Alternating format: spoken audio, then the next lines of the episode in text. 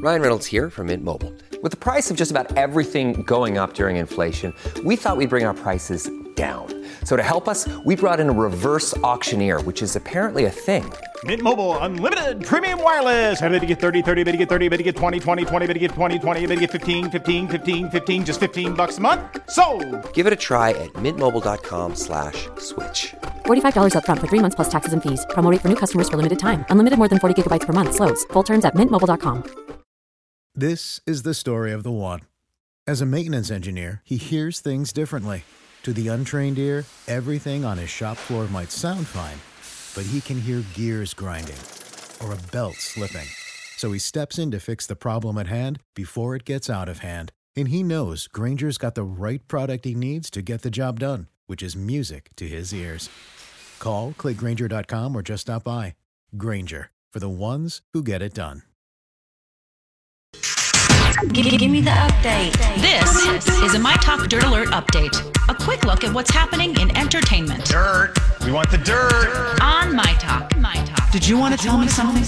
Leon Spinks has passed away. The boxing legend has been battling multiple types of cancer, including prostate cancer, for many years. In a statement, World Boxing Council president stated, uh, Rest in peace, Leon Spinks, Olympic medalist, uh, Pan American medalist, and of course, WBC heavyweight champion.